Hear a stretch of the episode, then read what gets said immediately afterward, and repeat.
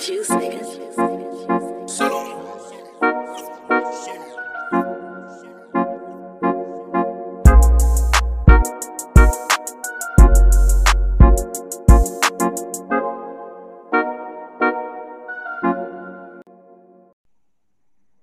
guys, welcome back again to The Ring Podcast. Oke, hari ini kita bakalan eh, ngebahas beberapa lagi tentang berita-berita yang terjadi selama minggu ini guys.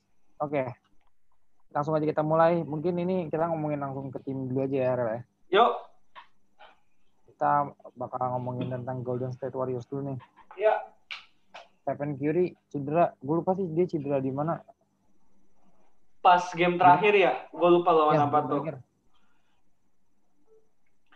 Ya sebenarnya kan dia baru lagi winning streak ya terakhir kan dia tiga kali menang, dua kali apa tiga kali menang beruntun tuh. Sebelum akhirnya Curry cedera lagi. Yap. Ya kalau kata gue udah pasti ngaruh banget sih sama uh, performanya ke depan karena pas awal-awal tim ini ya baru main pertama yang lawan Brooklyn Nets aja kan kelihatan tuh kalau pemain-pemain lain tuh belum bisa nunjukin kualitas terbaiknya. Jadi kayaknya dengan gak adanya Curry, gue juga belum tahu nih berapa lama keluarnya, tapi bakal lose streak sih yang pasti. Eh, mungkin eh, prediksi kita sih, wah, prediksi, prediksi gue ya. Kalah terus sih. Ya karena balik lagi sebenarnya dengan Curry nggak ada, kita juga nggak bisa ngandelin Draymond sebagai leader juga karena satu dia baru balik dari cedera, jadi kurang ini juga apa eh, belum eh, tune in sama teammate lainnya dan Andrew Wiggins sama Kelly Oubre ya kita tahu sendiri lah eh, upside down banget kan mainnya. Yes. Dan James Wiseman walaupun performanya bagus di awal-awal game, eh enggak sih di awal season maksud gue. Iya. Ya, kita juga belum bisa ngasih apa namanya? kepercayaan terlalu tinggi ke dia juga sih. Iya, tapi mungkin kayaknya sih kalau kata gue Curry nggak bakal keluar lama sih paling eh, 7 sampai 10 hari. Dia apa sih gue lupa deh Ya. cederanya. Tangan kayaknya deh, tangannya lagi deh. Oh ya, 7 sampai 10 hari Eh, lah. enggak. Oh, kaki kaki kaki kaki. Kaki kiri, ankle. Iya, tuh kalau kalau ankle kan separah-parahnya paling kayak jamoran kan 5 minggu ya, 3 sampai 5 Yes. minggu. Kayaknya kalau dia ya 7 sampai Yep. 2 minggu lah.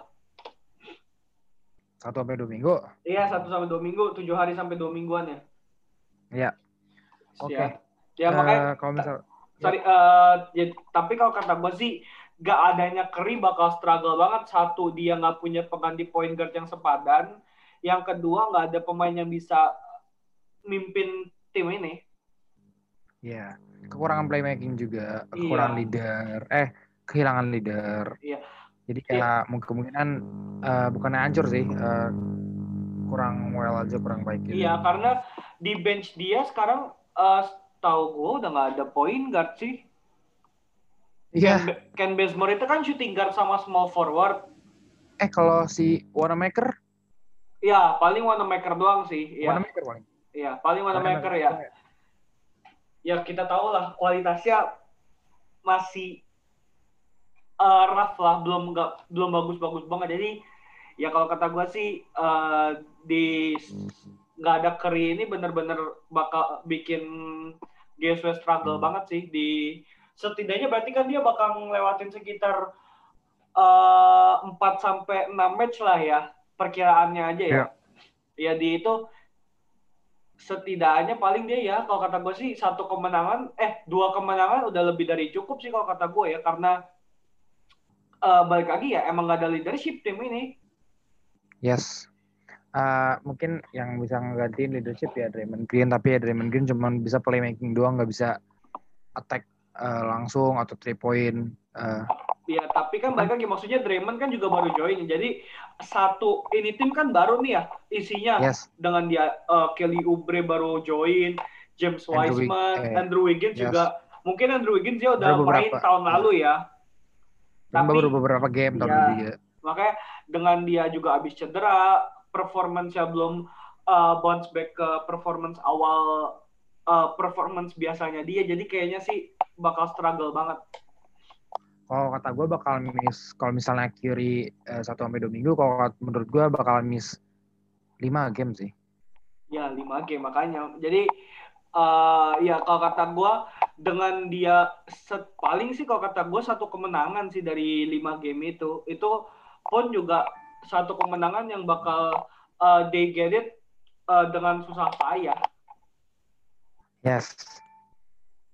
Oke sekarang kita lanjut lah lanjut dulu nih Rel. Ke Orlando. Gimana nih?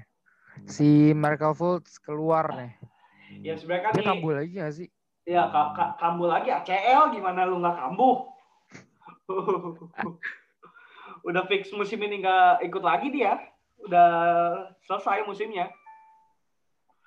shit man sumpah gue baru gue udah senang banget ya Iya, apa gue juga baru ah, banget men maksudnya eh, kayak tahun ini tuh dia bisa break eh this season can be his breakout season dia dengan dia dari beberapa game awal potensi yang benar-benar kelihatan ya bagus banget loh mainnya benar-benar ngedrive ya bagus passing-passingnya three point-nya juga bisa lebih better lagi tapi ya gi- gimana emang eh, pada dasarnya track record cedera dia nggak bisa ngalahin semuanya sih. Eh, dan eh, maksudnya Michael Fultz juga udah kayak udah diunggulin banget sih di tim itu. Jadi kehilangan satu tuh kayak kehilangan seribu tombak lah Iya, eh karena gimana ya maksudnya eh dulu dia punya dulu dia punya beban first round pick tapi habis cedera panjang segala macam. Tahun ini bisa jadi breakout seasonnya dia, dia udah kalau nggak salah 11 poin per game itu lumayan banget maksudnya udah double digit ya. Eh dia dengan playmakingnya dia terus tiba-tiba harus ACL lagi kalau kata gue Orlando bakal turun sih. Gue udah gue udah ngunggulin Orlando sih Ya paling ya dia cuma uh, untungnya dia sekarang eh, berarti ngandelin Cole Anthony yang langsung jadi starter. yes kalau Anthony juga sebenarnya statnya nggak terlalu buruk-buruk banget sih dari Iya. bench Makanya maksudnya eh, mungkin keuntungannya sekarang dia eh, Cole Anthony bisa step up lebih jauh lagi karena yes dia mainnya bagus banget loh, three point-nya bagus, playmaking Iya, iya, iya, bagus. bagus. Tapi emang ya, layupnya gila sih tapi emang mungkin defense-nya perlu dibenerin aja. Tapi attack Iya. offense-nya bagus banget beneran. ya kalau dari point guard emang defense-nya nggak terlalu kelihatan Iya sih, Ya, tapi, maksudnya ya, di- setidaknya diperbaiki. perimeter defense-nya bagus lah. Eh, dia Yep. bisa eh, apa Still, ngambil yang poke bola dengan eh, apa dengan refleksnya dia kayaknya harusnya defense-nya bisa lebih baik lagi sih kayak Curry kayak Patrick Beverly segala macam yang nggak sebagus dia cuman setidaknya bisa ngelindungin eh, daerah awalnya dia tembok pertama dia masih bisa ngelindungin lah meskipun ujung-ujungnya twin towernya yang bakal bekerja ya Hmm. Oke. Oke, oke, oke, oke. Oke, kita lanjut dulu nih. Kita ke mungkin kita bakalan lanjut eh bakalan lari ke NBA G League. Ini agak interesting sih. Eh D'Angelo Ball main ya yang kemarin kita tahu juga D'Angelo Ball dikeluarin sama Detroit Pistons terus sekarang ditarik lagi terus eh Jeremy Lin juga dit- ditarik lagi sama eh, yang rumornya kemarin-kemarin ke Warriors ternyata bener ke Warriors. Tapi terus Michael Beasley dulu. dan Lance Stephenson ini gimana nih? Mungkin satu persatu dulu nih dari Jeremy Lin dulu deh. Jeremy Lin ya. Sebenarnya kalau kata gue kualitas Jeremy Lin mungkin udah turun, cuman belum hilang. Eh, masih lah eh, kayak eh, he still eh, got his play kalau misalnya dia main di NBA juga. Dan kalau kata gue dengan Curry ini cedera, dia bisa langsung naik juga karena kalau kata gue eh, experience yang dia punya dan skill set yang dia punya bakal ngebantu banget buat Warriors selama nggak ada Curry dua minggu ini ya. Dan umurnya juga hampir sama kayak sama Steph Curry deh dia umur 32 kalau salah Ya 31 32 setahu gua. Dan kita tahu lah maksudnya uh, Linsanity yang dulu dibangga-banggain di Lakers, yang dulu dia sama Kobe segala macem di New York Knicks emang bagus banget, eh, bukan bagus banget ya. Ya.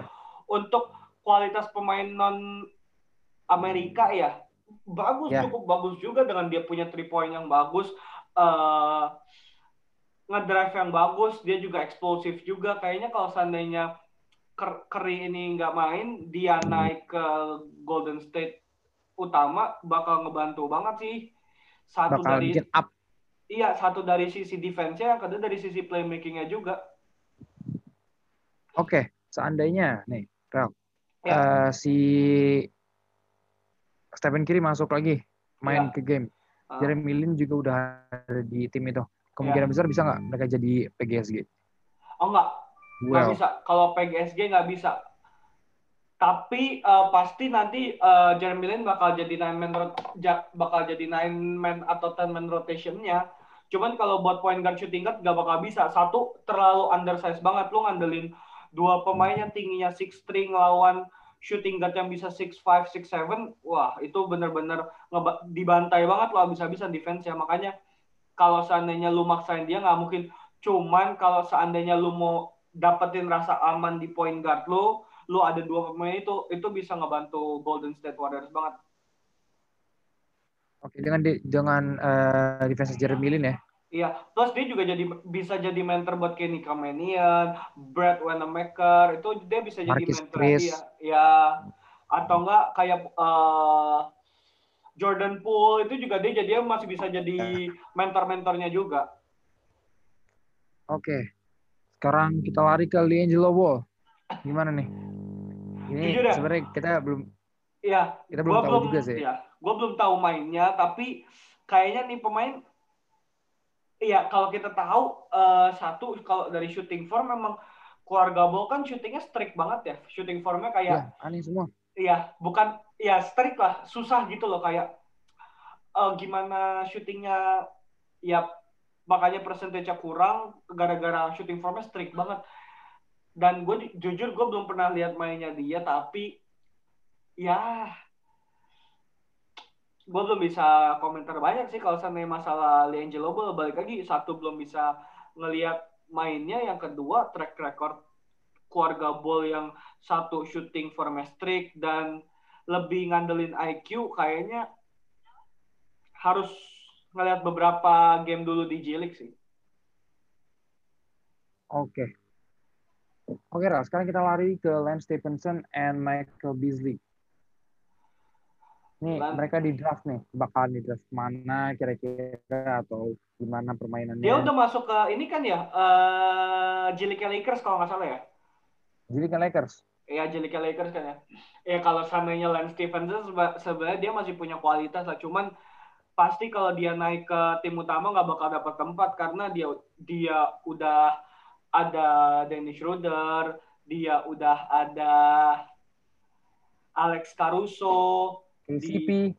KCP, Wesley Matthew kayaknya kalau kalau buat dua pemain ini naik ke tim utama nggak bakal bisa cuman kualitas dia masih ada dan kalau kata gue kalau buat mentoring ini orang ma- masih bisa bagus sih. Buat mentor di J League ya.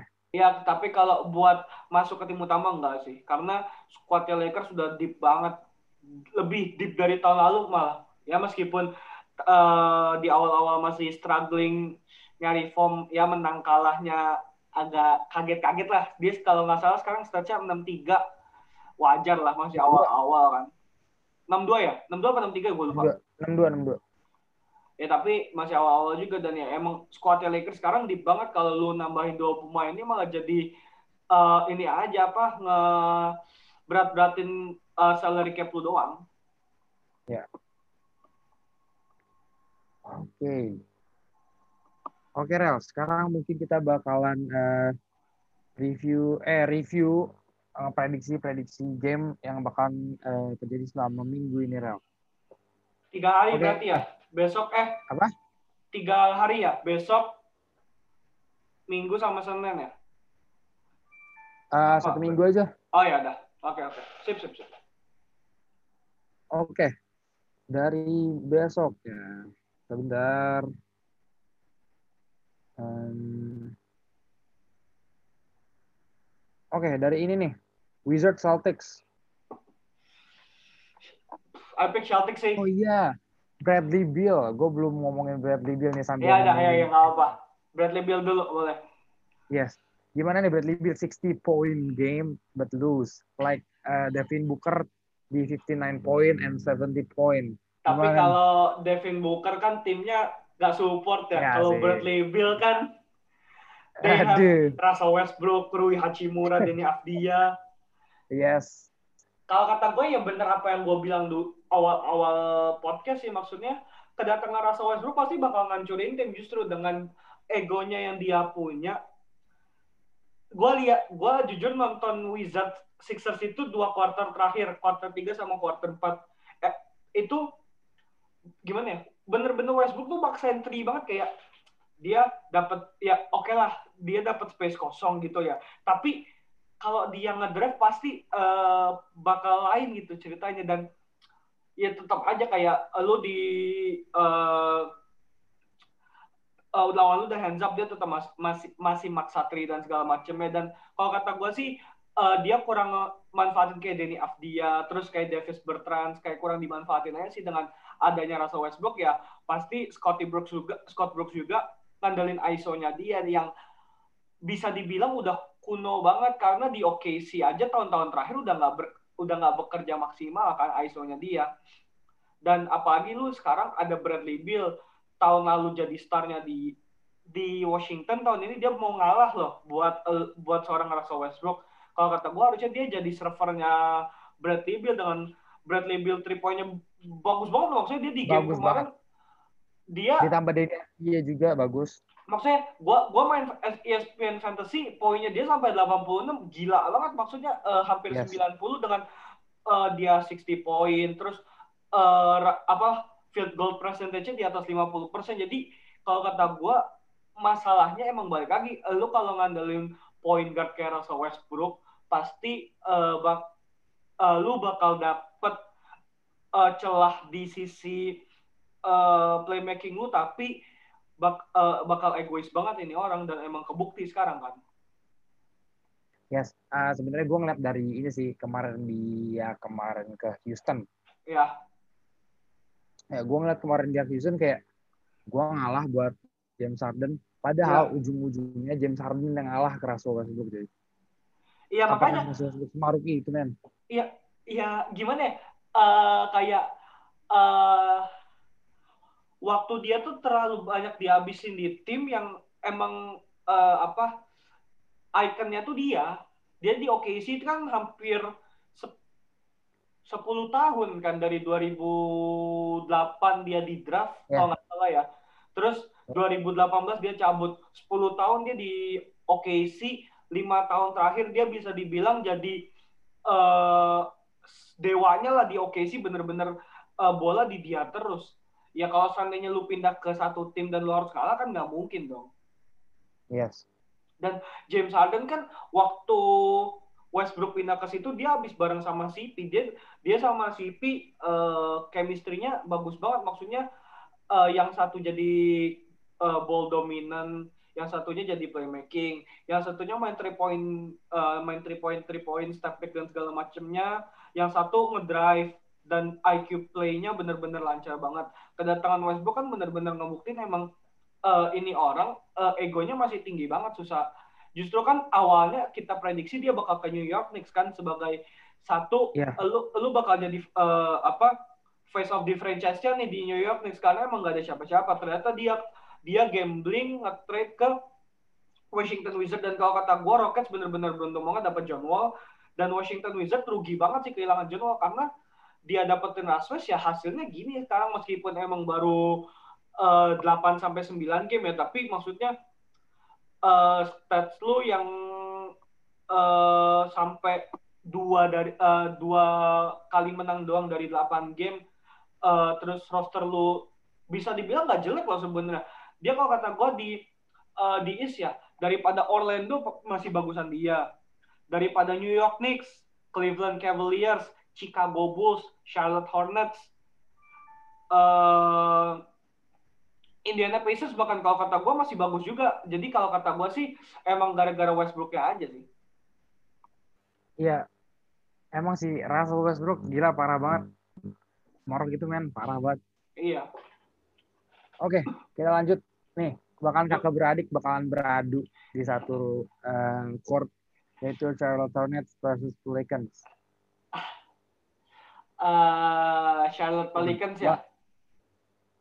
Sebenarnya Charlotte Hornets juga memberikan beberapa kali Ya, ini sih apa namanya Tapi ya. kejutan surprise. tapi kalau kata gue sih Pelicans sih. Ya. Karena Ah, balik lagi di, defense-nya ya. kuat banget ya.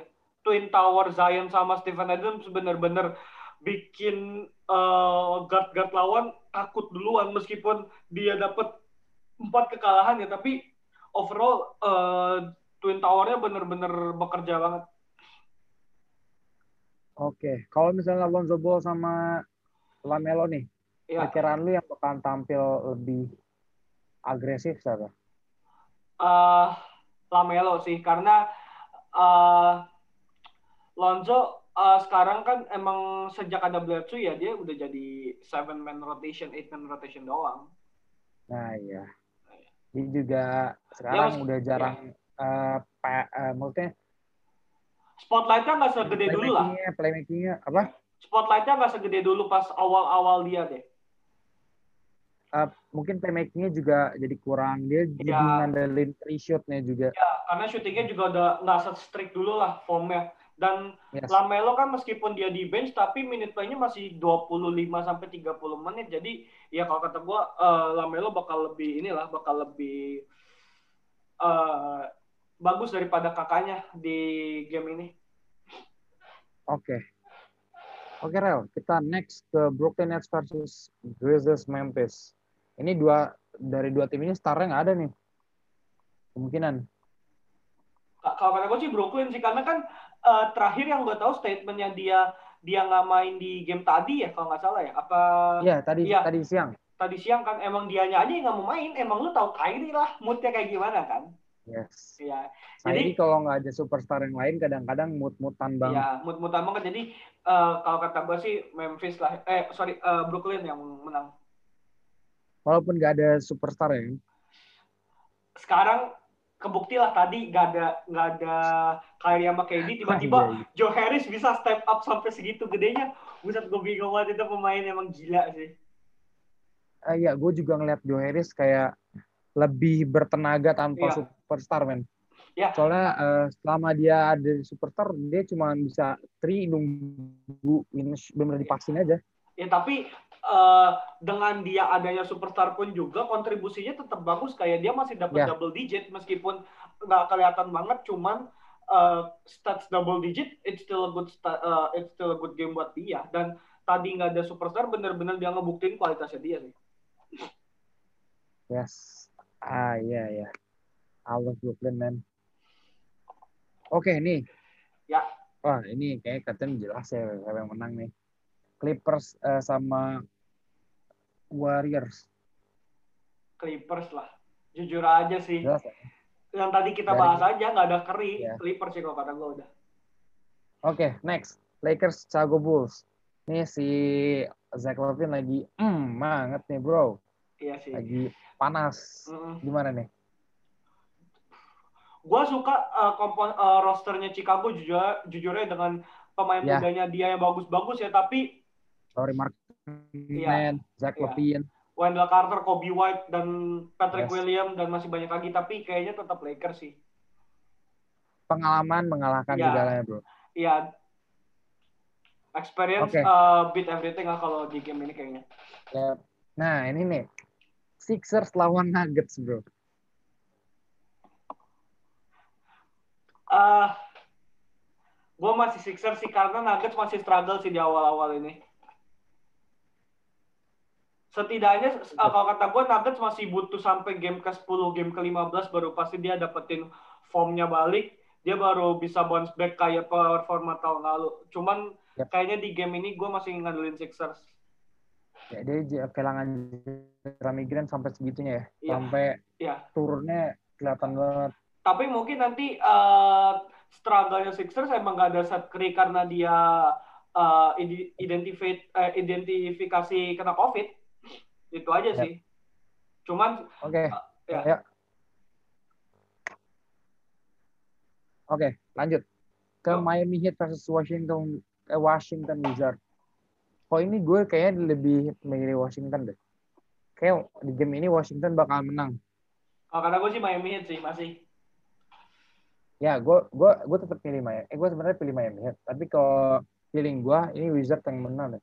Ya pengen bounce back kayak cuman Ya, Miami sih dia meskipun uh, dia struggle di awal-awal tapi dia dapat tetap dapat chemistry-nya tim ini sih.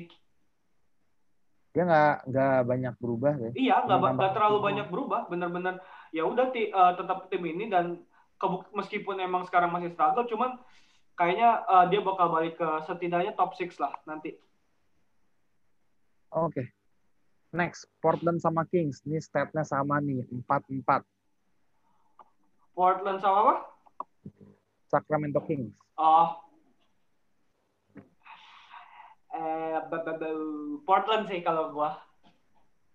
Ah, gua megang Sacramento deh kayaknya.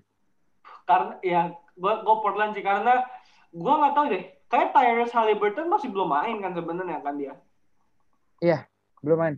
ya gua masih megang Portland sih karena ternyata Tyrese Halliburton ngasih dampak yang gitu gede ke Sacramento Kings terus juga eh, gak adanya dia eh, scoringnya agak berkurang sih jadi gua megang Portland sih Ah, gua lebih megang Sacramento Kings karena gua percaya sama defense mereka, sama fast break-nya mereka sih. iya sih dia tetap bagus That's it.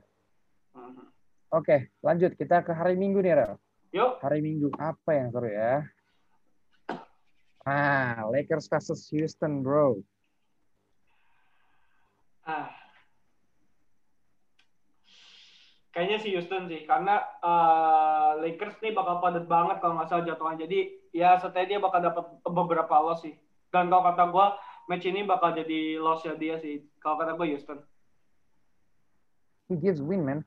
Ya kan? apa Dia bakal ngasih kemenangan buat Houston.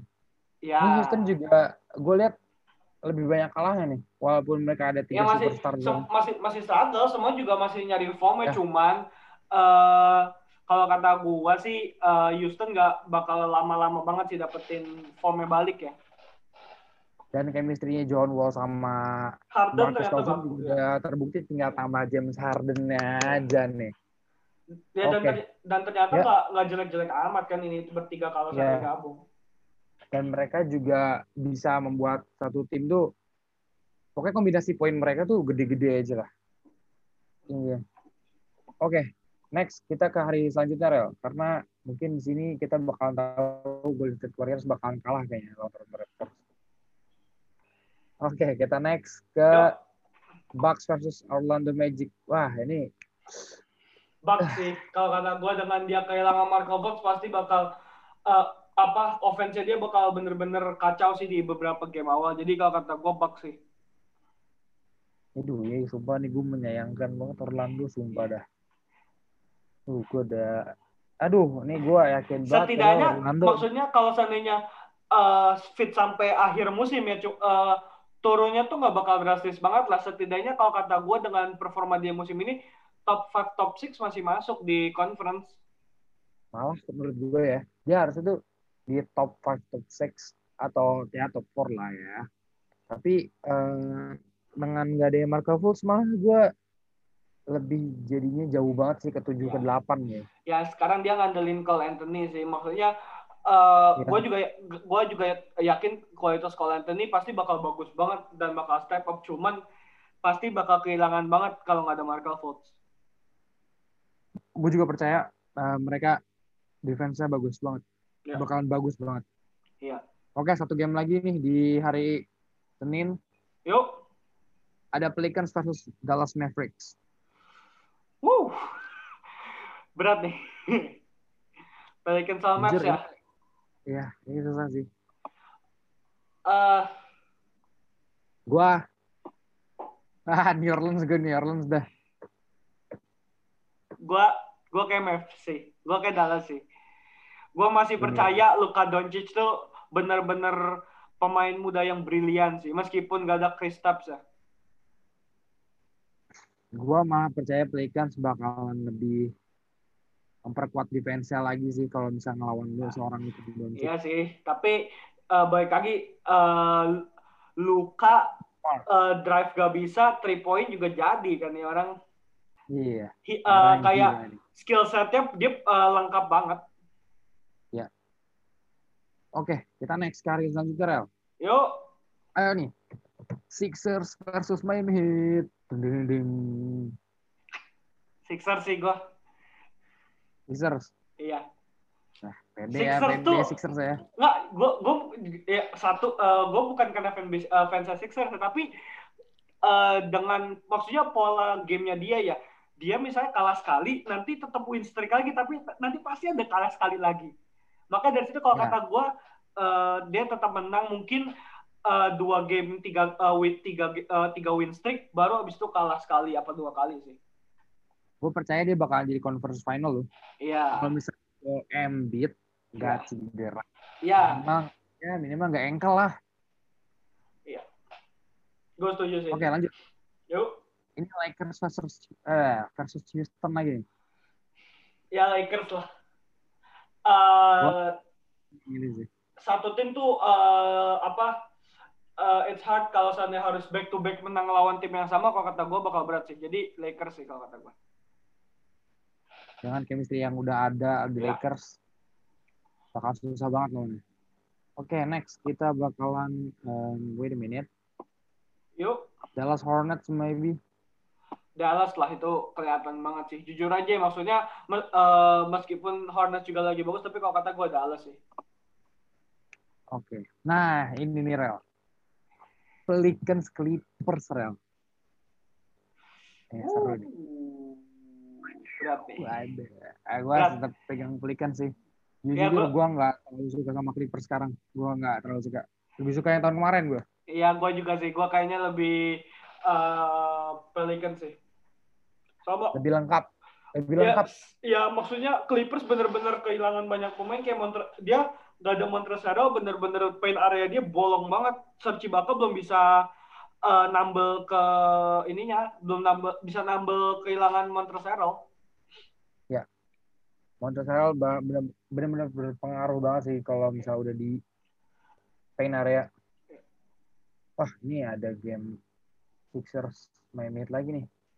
Nah itu kalau kata gue Miami Heat jujur ya Nggak bakalan uh, Oh, ya yang tadi gue bilang di regular season tuh eh, satu tim back to back menang lawan tim yang sama agak susah jujur gue malah percaya Sixers lagi menang man.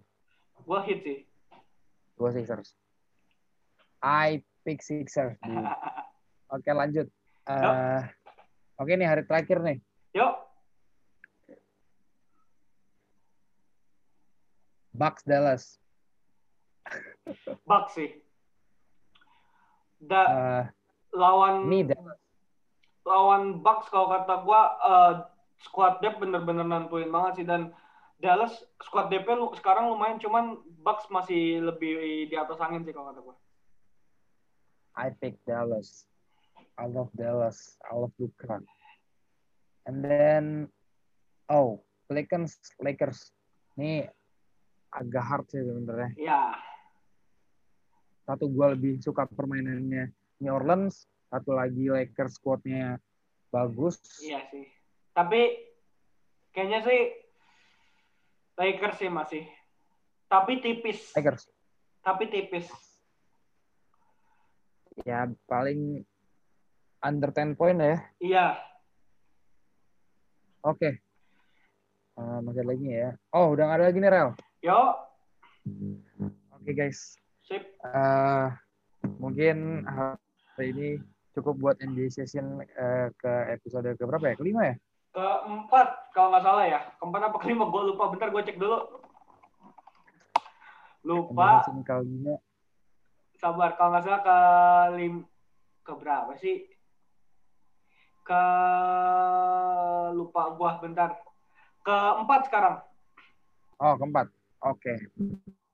Thanks guys for uh, listening this podcast every time, everywhere, every apa nih? Every apa? ya eh, ya semuanya lah pokoknya yang di yang dengerin makasih thanks Thanks for listening Yep. uh, us. Oke guys, this is Ring Podcast. NBA session. See you. Bye bye. bye